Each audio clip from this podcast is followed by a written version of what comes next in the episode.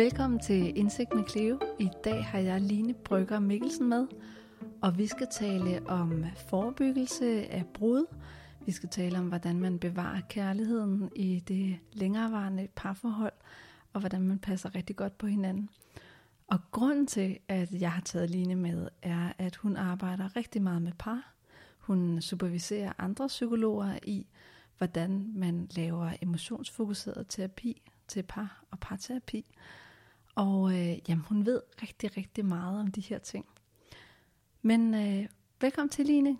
Tak. Har du lyst til at præsentere dig selv for lytterne? Ja, det vil jeg gerne. Øh, jeg hedder som sagt Line Brygger Mikkelsen og er psykolog og arbejder øh, rigtig meget med par og er uddannet i, eller certificeret hedder det, i emotionsfokuseret parterapi. Øh, så ja, og har også andre uddannelser i at arbejde med par og arbejdet med det i, i mange år. Jeg har en mand og øh, tre børn og bor i et lille hus i Rødovre øh, og har været sammen med min mand igennem 17 år. Øh, og vi har tre drenge, som er øh, 14 og 11 og 8. Så, øh, så, så man kan sige, at jeg lever selv i en parrelation, hvor det går op og ned, og hvor det kræver energi øh, og, og fokus i perioder, og finde hinanden. Og det med at være på sporet og hele tiden være tæt på hinanden, er heller ikke noget, der bare sker hjemme hos os. Det er også noget, der kræver arbejde, og i perioder hårdere arbejde end andre perioder. Mm. Ja, så det kan man sige, det er noget, vi i hvert fald mange af os er fælles om, at det kommer ikke af sig selv. Hvordan fik du interessen for parterapi? Jamen, det gjorde jeg gennem min øh, tidligere ansættelse på Center for Familieudvikling, øh, hvor jeg både har undervist øh, par øh, og uddannet fagfolk i at møde par, øh, og lavet rigtig meget terapi øh, med par. Og øh, så øh, lige pludselig synes jeg bare, det var det, det øh, var bare øh, spændende og, øh, og dejligt, og det hele sker bare i rummet øh, lige foran en, øh, så der er noget virkelig, der er meget energi i det at arbejde med par. Ja, og, og så kan man sige, det, øhm, øh, det, det her handler jo om os alle sammen, så der er jo ikke nogen af os, øh, der... Øh, altså, vi er jo alle sammen en del af det, og, og de fleste enten ønsker og gerne vil være i et parforhold, er i et parforhold, eller har været i et parforhold. Øh, så, øh, og, og rigtig mange, der, der er i et parforhold, ender også med at gå fra hinanden. Så på den måde kan man sige, at det også virkelig giver god mening at hjælpe par, og hjælpe par tidligt øh, med at finde ud af, hvordan kan man øh, passe på hinanden i tide, øh, før det er for sent. Øh, fordi op mod 50 procent øh, går fra hinanden, og det har store omkostninger for både børn og voksne. Mm. Der er helt sikkert også nogle par, der skal gå fra hinanden, og som skal finde nye partnere og nye familier, men, men det koster os, øh, og, og kan vi hjælpe nogle par til at, at blive sammen og have det godt sammen, så øh, kan det være en, en god vej for, for mange. Mm. Øhm, og så kan vi se, at par, det at være i, i trivsel i sit parforhold, øh, det har stor sammenhæng med meget høj livskvalitet. Så når par er glade sammen og med hinanden har det godt, så har de det også bedre øh, og oplever at trives mere. Så øh, man, ja. man ser det jo også på, på den fysiske sundhed, og man ser det også på kriminalitet.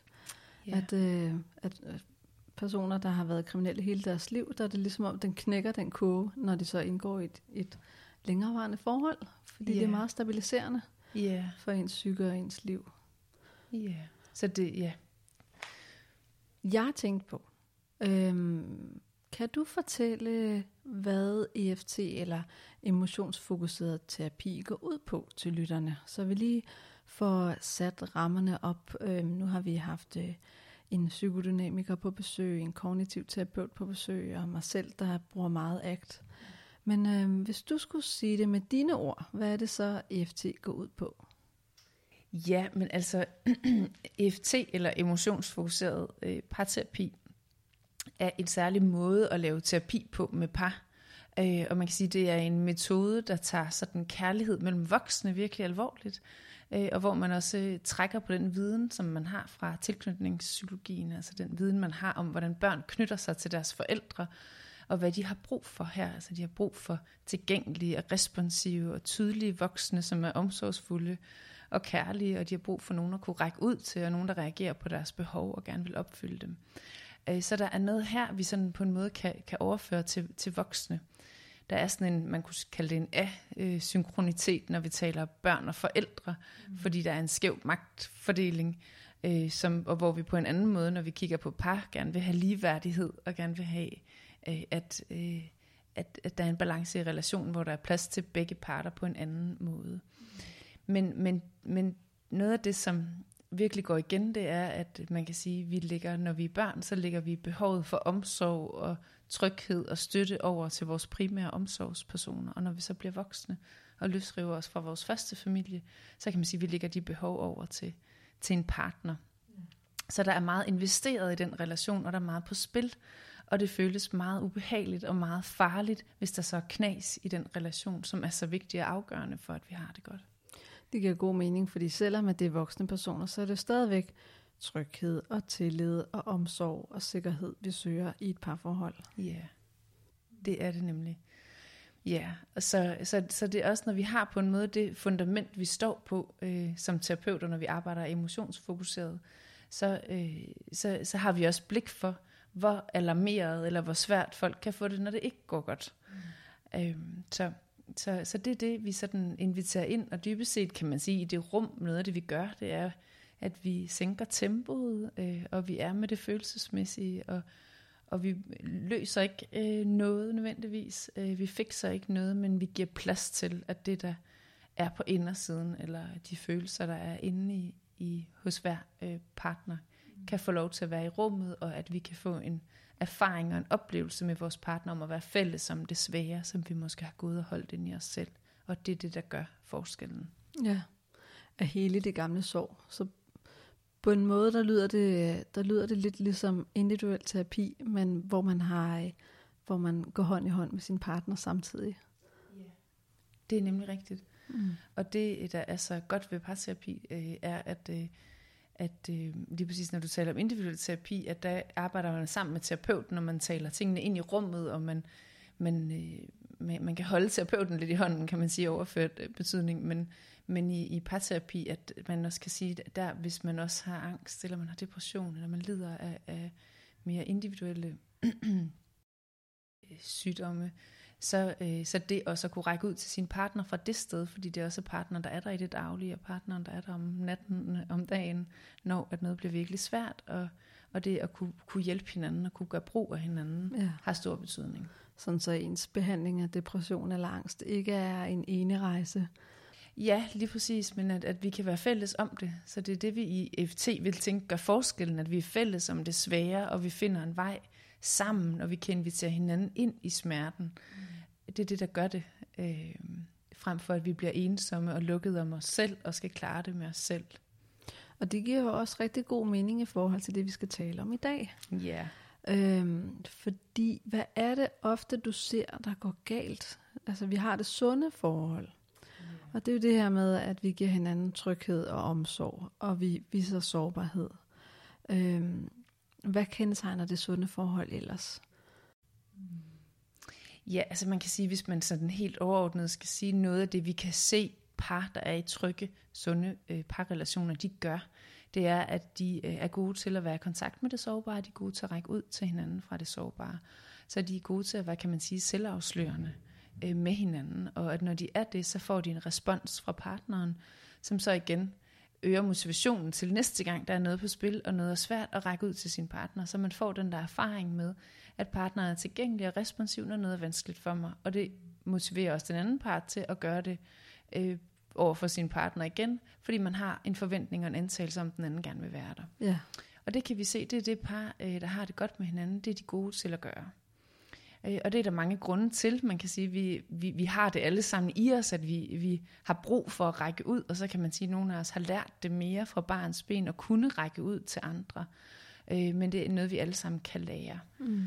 Så, så, øh, så, og så når par de får det svært, når der bliver knas i det, så er det typisk også noget af det, der går galt af de her intimitetsprocesser, eller de her cykluser mellem parret, de bliver fastlåste og svære, og man kommer til at, at glide ind i nogle svære mønstre med hinanden, øh, hvor at vi ikke længere rækker ud eller er sårbare, men hvor det er noget andet, vi viser hinanden. Ja.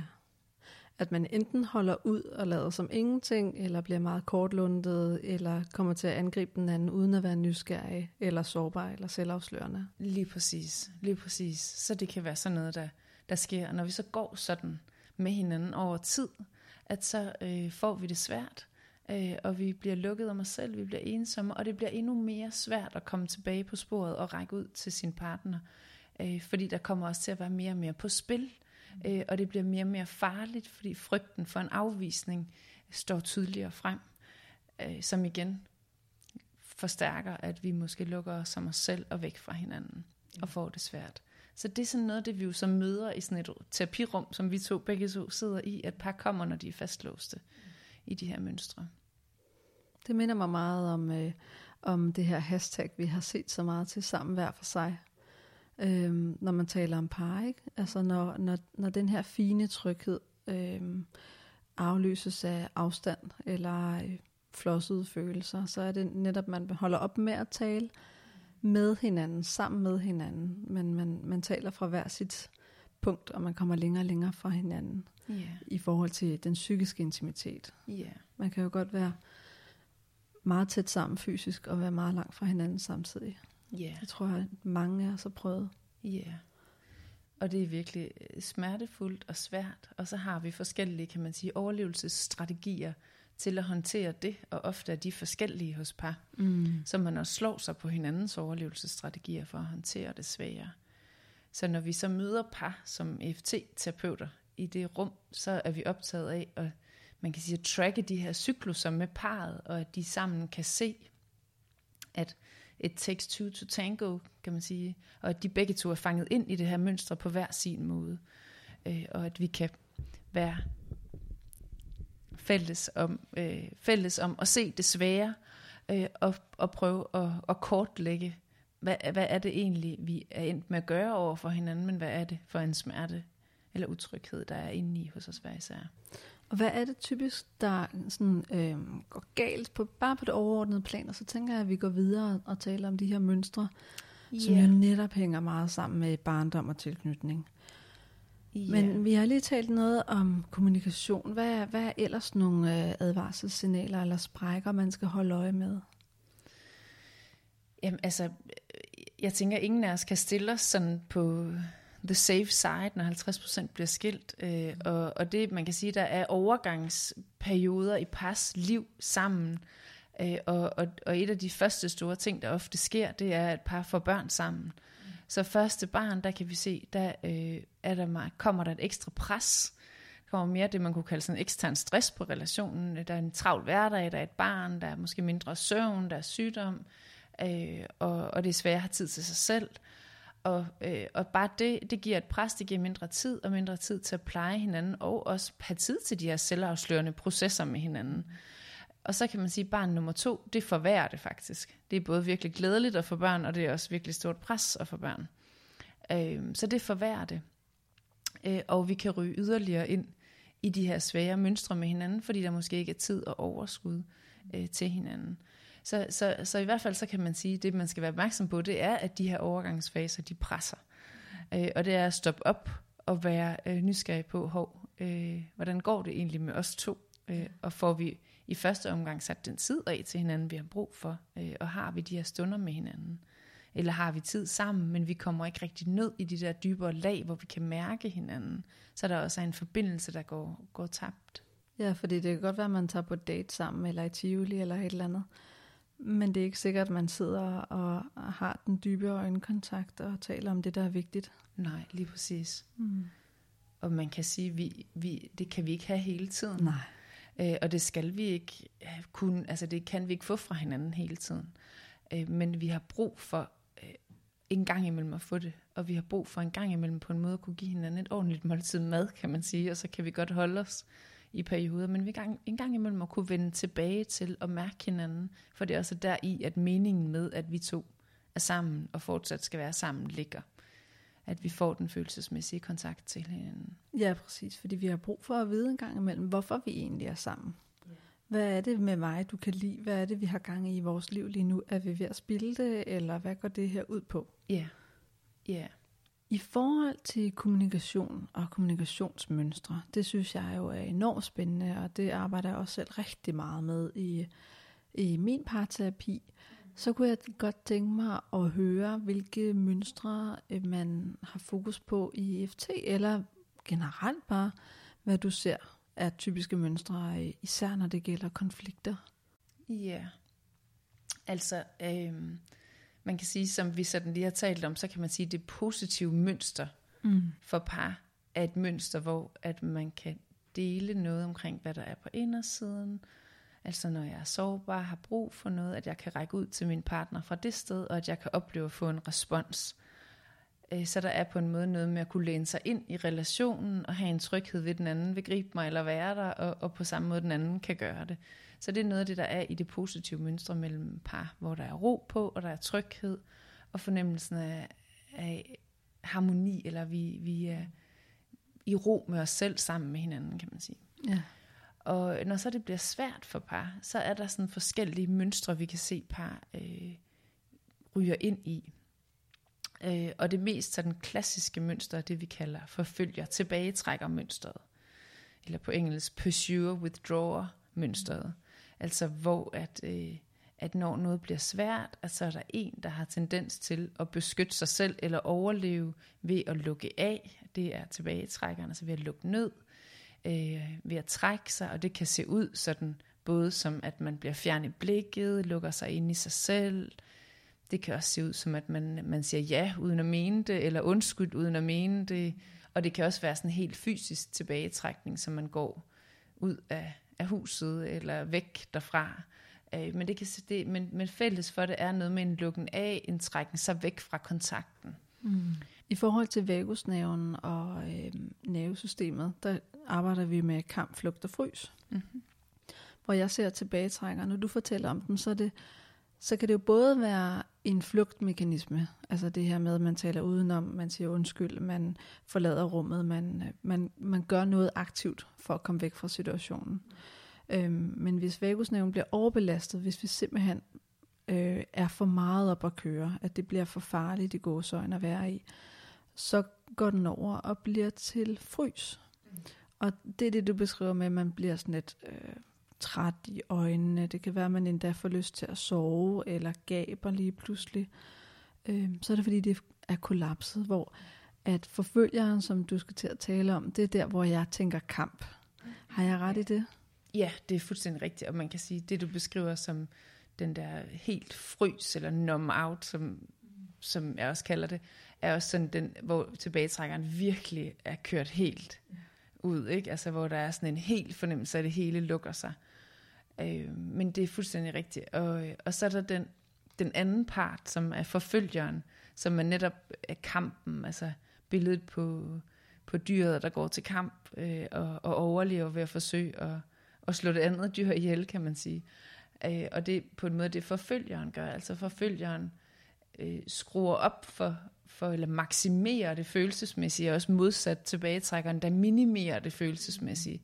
Så maksimerer, øh, skruer op, ofte bliver sådan forsiden af det, at man går til den anden med krav og kritik, kommandoer, øh, henvender sig lidt kritisk. Øh, så der er sådan en, øh, ja, der er sådan en forside af noget, der sådan, det kan også være tonelejet bliver skingert, hvad man hæver stemmen, men der er sådan en fornemmelse af, at det hele kører op. Ja, der kommer sådan nogle tilspidsende spørgsmål. Er det så bare lige meget ved os to? Vil du ikke være sammen med mig mere? Ja, som mm. også kan være sådan en pågående, og lidt opgivende adfærd. Ja. Så det er sådan det mønster, rigtig mange kører ind i, og det man kan sige om det, det er, at det er cyklisk, altså at, det, at forfølgeren reagerer på tilbagetrækkeren, og, det, og, og tilbagetrækkerens forside, kan man sige, som er at lukke ned, forstærker forfølgerens tendens til at skrue op for frekvensen. Mm. Og omvendt, når tilbagetrækkeren mærker den der lidt overvældende øh, partner, som har skruet op for frekvensen, så skruer man ned og lægger det mere på is. Og så er man inde i sådan et mønster, hvor man forstærker hinandens positioner big time, og som er virkelig svært at komme ud af.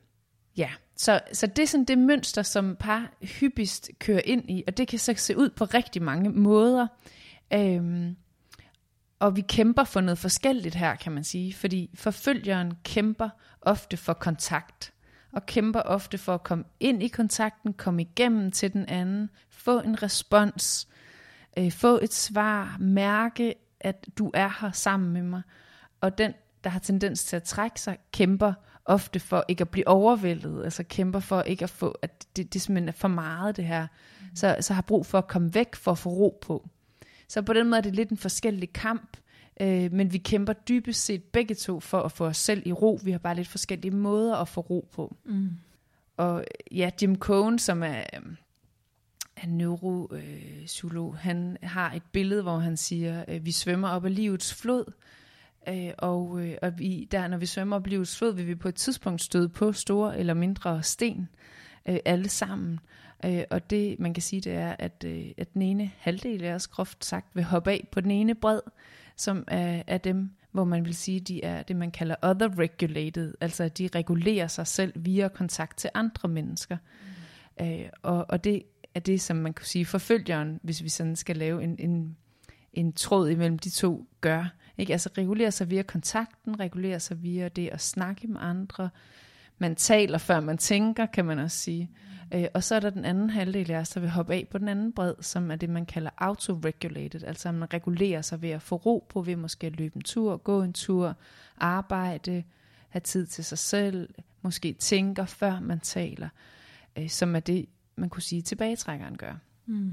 Og så har vi på en måde to mennesker, som slår sig på hinandens overlevelsesstrategier her, og hvor begges overlevelsesstrategier dybest set giver mening, men de er bare ikke særlig øh, kompatible med hinanden. Nej, det bliver sådan at tage fat.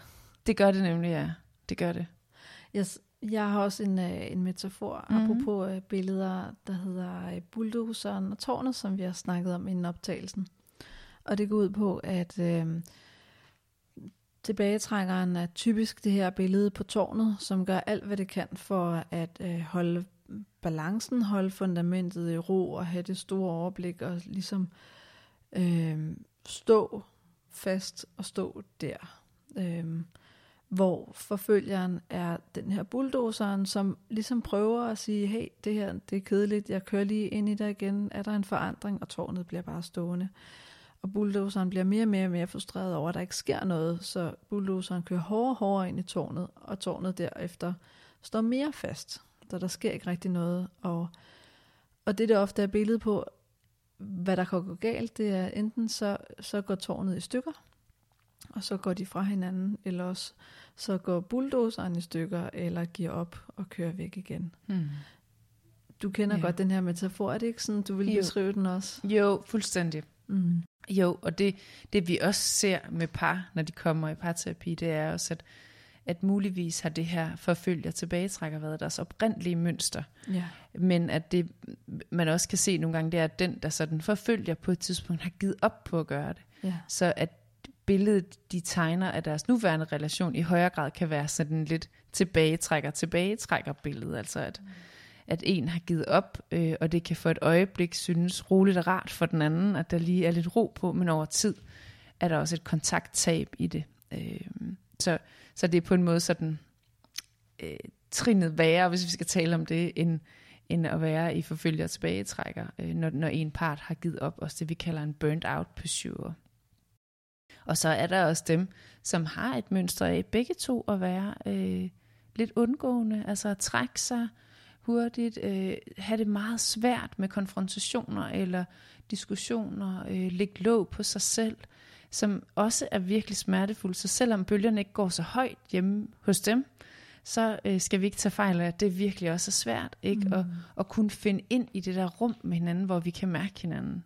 Så det er på en måde fælles for alle, uanset hvilket mønster vi kører, ind, kører, vi kører rundt i med vores partner, at det bliver virkelig svært, når vi ikke kan finde hinanden, og vi ikke kan få den kontakt til hinanden, som er det, der holder os oprejste som par og gør, at vi får lyst til at blive ved med at være sammen. Ja, fordi det kan godt være, at de kan regulere sig selv til bagtrækkeren. Mm.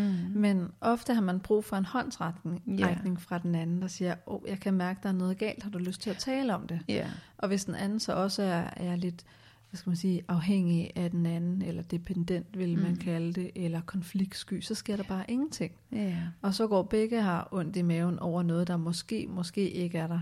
Yeah. Og prøver at læse den andens tanker, og, og gå, på, gå på den andens banehalvdel, og gøre den anden glad med det, man tror, at den anden gerne vil have. Ja, lige præcis. Og så kan man sige, så er der også det mønster, vi kunne kalde sådan forfølger forfølger, hvor at det tit sådan eskalerer helt vildt meget, og højlytte konflikter, og smækken med døre, og måske lidt sådan gåen tæt på hinanden fysisk, øh, kropssprog, der kører. Mm. Øh, men der er ofte så, altså det mønster er en, der trækker sig først, altså en, der på et tidspunkt øh, trækker sig væk. Så, så på den måde er der en, der gør det lidt før den anden også der. Så der er en, der styrer ud af døren og smækker den efter sig og tager en taxa et andet sted hen. Ja, yeah, lige præcis. Ja, yeah, ja. Yeah. Hvis jeg skulle øh, lave nogle sammenligninger med nogle eksempler fra virkeligheden, mm-hmm. øh, så kan man sige, tilbagetræk og forfølger, der havde jeg et par, hvor at øh, den ene part havde ADHD og meget lidt impulskontrol, og havde haft en rigtig hård opvækst, hvor at forældrene, den ene var alkoholiker, og den anden var fraværende. Så han havde bare så meget behov for at blive anerkendt og blive bekræftet og blive reguleret af den anden. Og tilbagetrækkeren, jamen hun kom fra et øh, voldeligt parforhold tidligere, så hun havde allerede antennerne ude efter fare, og mm. hendes nervesystem var så skadet, at tegn på fare fik hendes nervesystem og hendes krop til at kollapse, så hun enten flygtede eller frøs, hvis det blev for meget. Så det er sådan en, en, ekstrem udgave af den her tilbagetrækker forfølger, hvor det bliver, virkelig bliver slemt. Altså hvor hun insisterer på stopråd, hun insisterer på, at nu skal vi holde op, og han, han bliver ved med ikke at respektere grænsen, og, og bliver ved med at, at punke, eller bringe gamle mønstre op. Så tænker jeg, øh, tilbagetrækker, tilbagetrækker, det er det her, øh, et andet par, jeg havde, hvor at de var meget bange for at såre den anden, begge to. Så nogle gange så gik de med, med grublerier hele og halve dage om, om det nu er okay at øh, sige fra over for noget, eller prøve at læse den andens tanker, hvad den anden brug for. Men det blev simpelthen så betændt, at begge to fik seksuel præstationsangst, fordi de ikke kunne tale om det, og de var bange for, hvordan den anden ville tage det, hvis et eller andet. Ikke? Og forfølger, forfølger, det plejer jeg at kalde et spansk forhold i gåsøjne. Fordi det er det her med, at, at det svinger op og ned. Ikke? Det kan også være meget passioneret i perioder, men når det går galt, så går det rigtig galt, og der bliver råbt rigtig højt.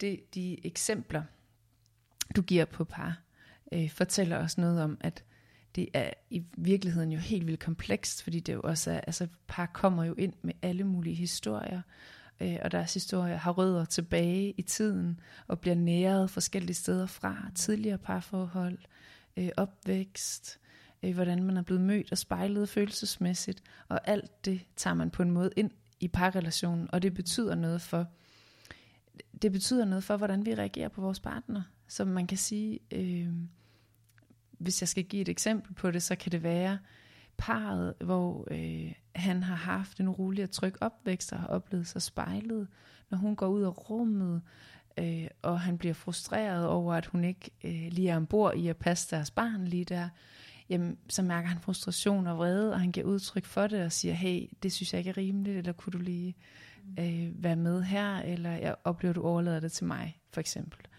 Det andet par, hvor han har haft en meget utryg opvækst, vokset op med forældre med misbrug, blevet, skulle klare sig selv, skulle dybest set regulere sig selv, for der ikke var nogen, der gjorde det. Der var ikke plads til hans behov. Når, han bliver for, når, når hans partner går ud af rummet med ham, og han står der alene tilbage med deres barn, så bliver det en helt anden overvældende følelse af, jeg må klare mig selv, jeg kan ikke regne med andre, jeg kan kun regne med mig selv, og nu forlader hun mig igen, og jeg er den eneste i verden, jeg kan stole på.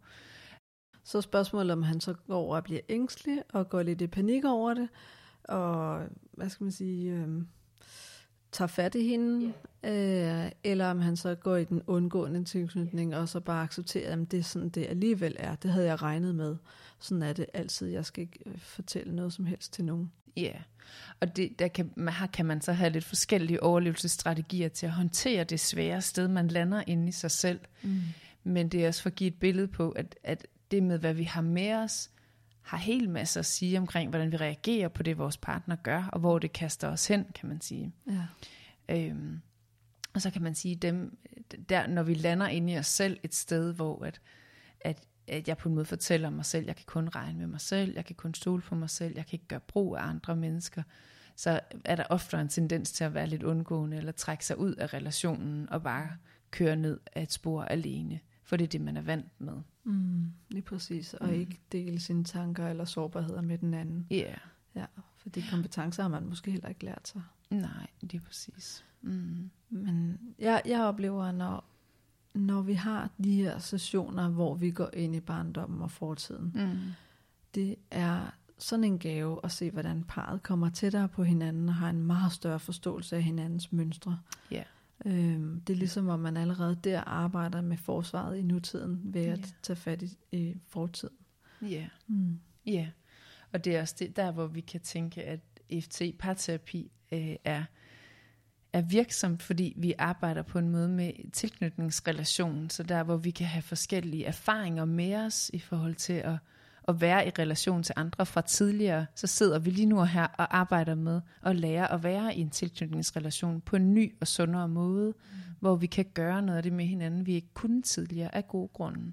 Og jeg tænker også, hvis man så går fra hinanden, synes retten, at man ikke gør, men hvis man går fra hinanden, så kan man også have ændret de her mønstre til det næste forhold, så man ikke tager de gamle skeletter med ind i de nye forhold. Ja, yeah, ja. Yeah. Så vi kan blive mere bevidste om, og det er på en måde også noget af det, vi gerne vil lære par, når noget er virkelig svært. Altså også at skælne lidt imellem, hvad, hvad bliver aktiveret fra tidligere, og hvad, hvad er her og nu. Ja.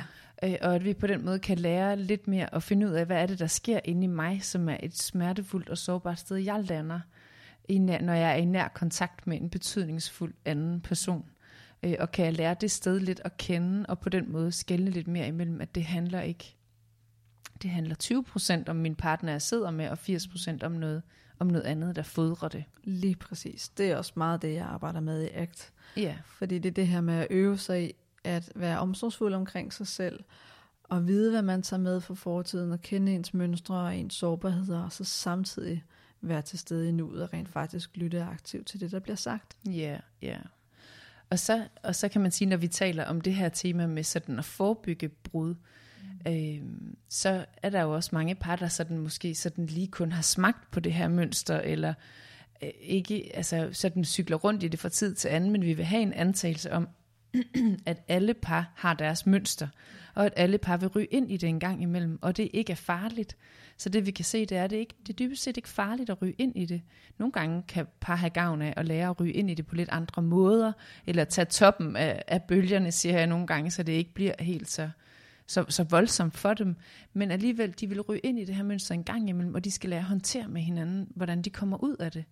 Så det, der er farligt for par, det er, hvis de ikke kommer ud af mønstrene igen. Ja.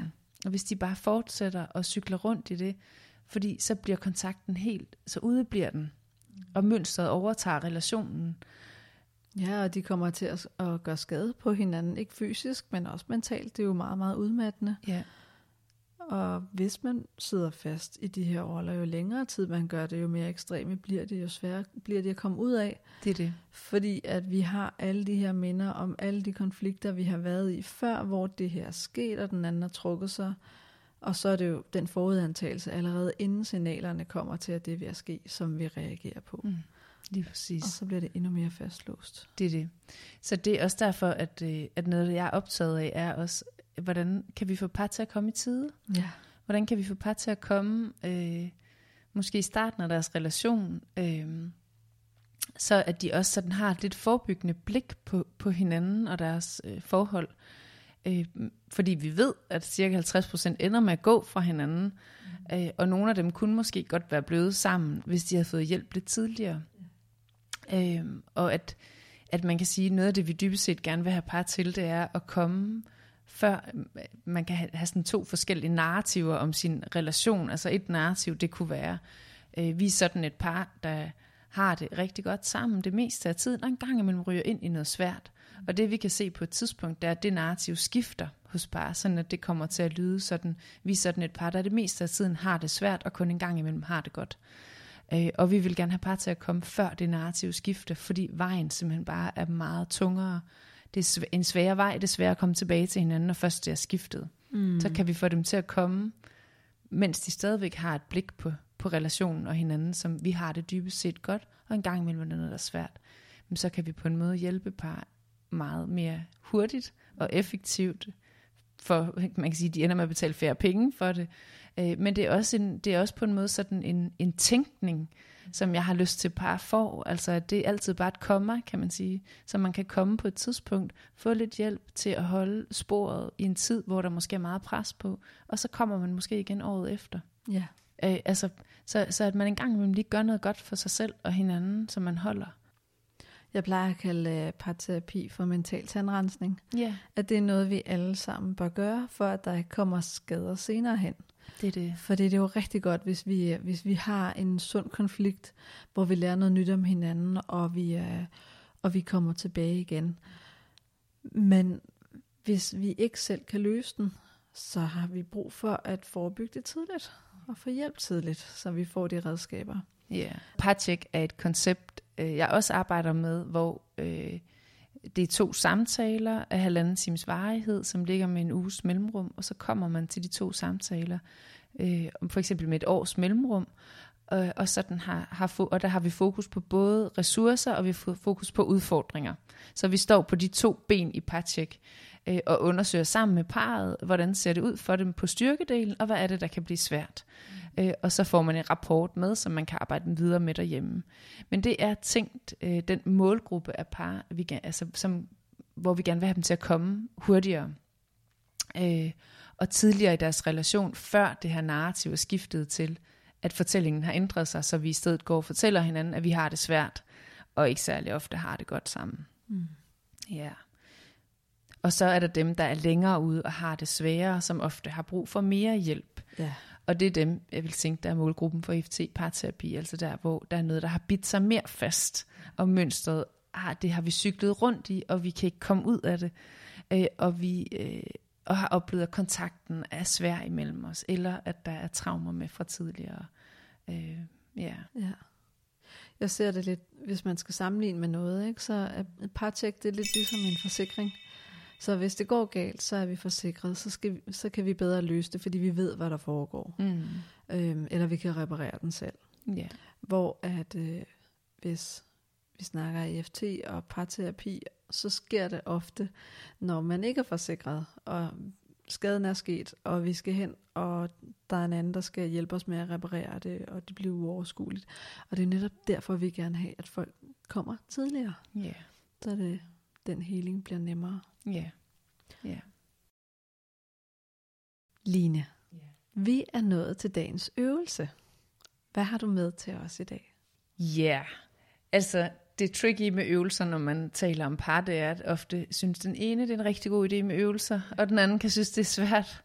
Øh, og så kan man også rylle det ind i mønstret omkring, om den øvelse, man fik hen hos psykologen eller parterapeuten, var en god idé.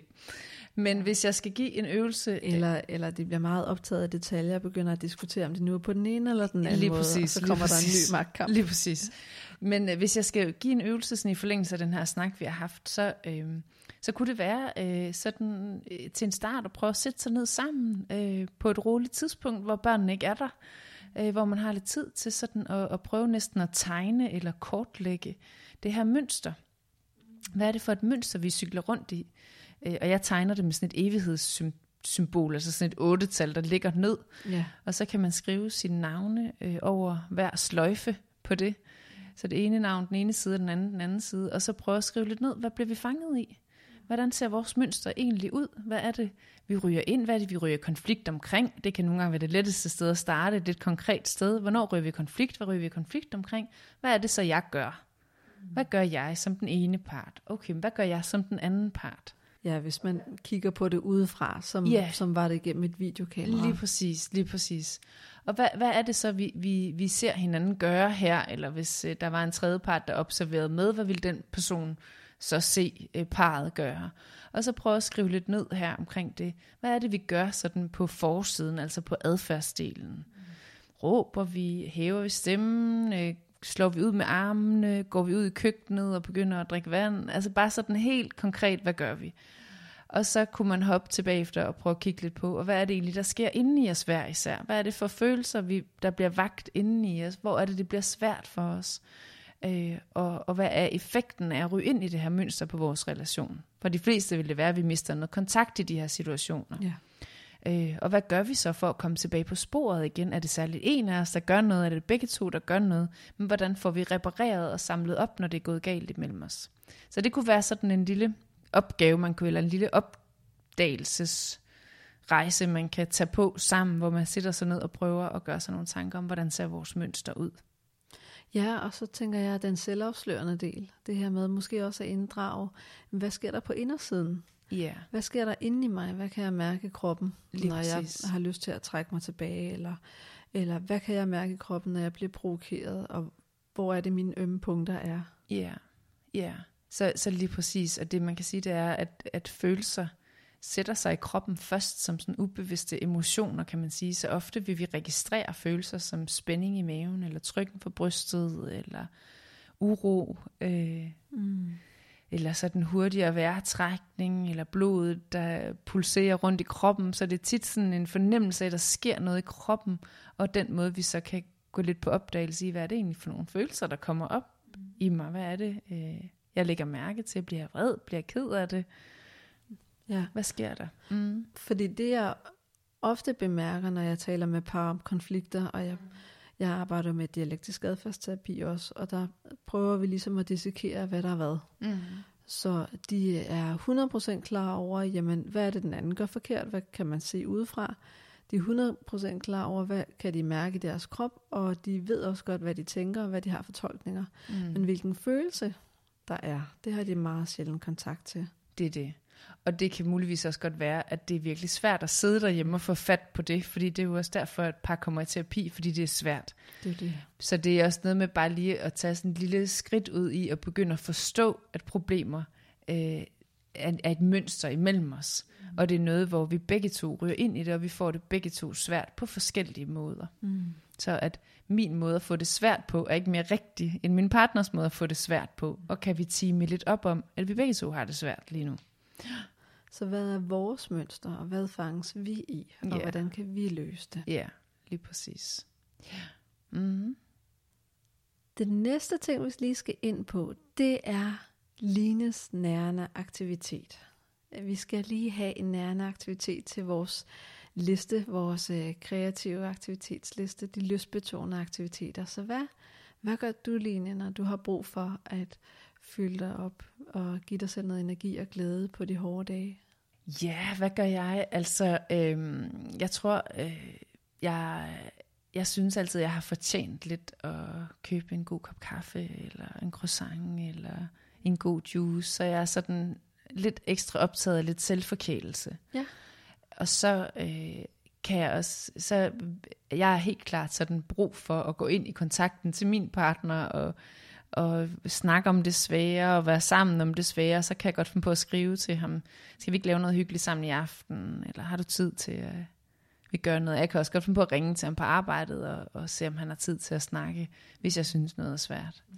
Så det er noget af det, jeg typisk vil gøre på, på en dag, hvor at, så kan jeg finde på også ind på mit kontor og lægge mig ned på en madras og lige sådan lukke øjnene lidt og, og, og hvile, øh, hvis jeg er udmattet. Men, men noget af det vil jeg gøre, hvis, hvis jeg synes, det er en hård dag.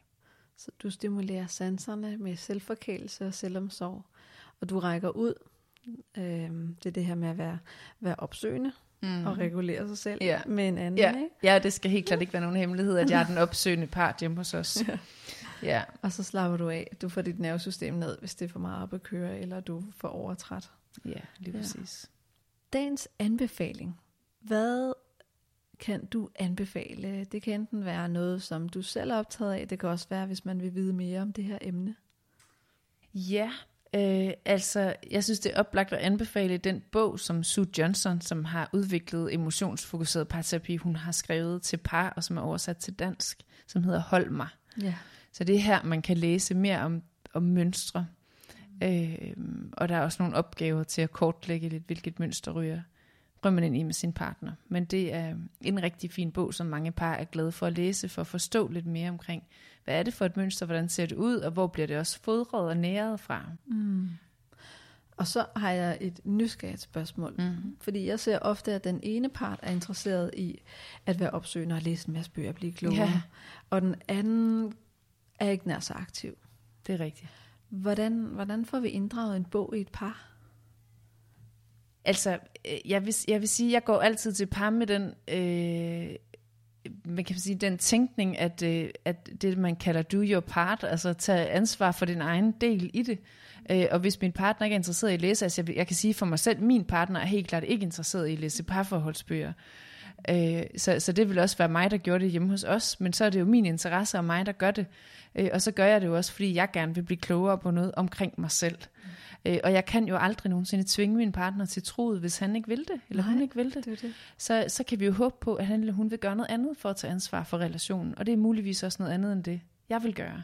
Så, så på den måde vil jeg tænke, det, det, det er sådan, det er for par. Du må gøre det for dig selv, som er vigtigt og rigtigt for dig, og du kan håbe på, at din partner gør noget, og det er sikkert ikke det samme, men noget andet. Ja, jeg, jeg plejer også at anbefale, at man kan jo altid lige sige til sin partner, ej, jeg læste det her stykke, som handler om det, det jeg synes, det var rigtig interessant. Jeg, jeg vil gerne lige vende det med dig. Ja, ikke? lige præcis.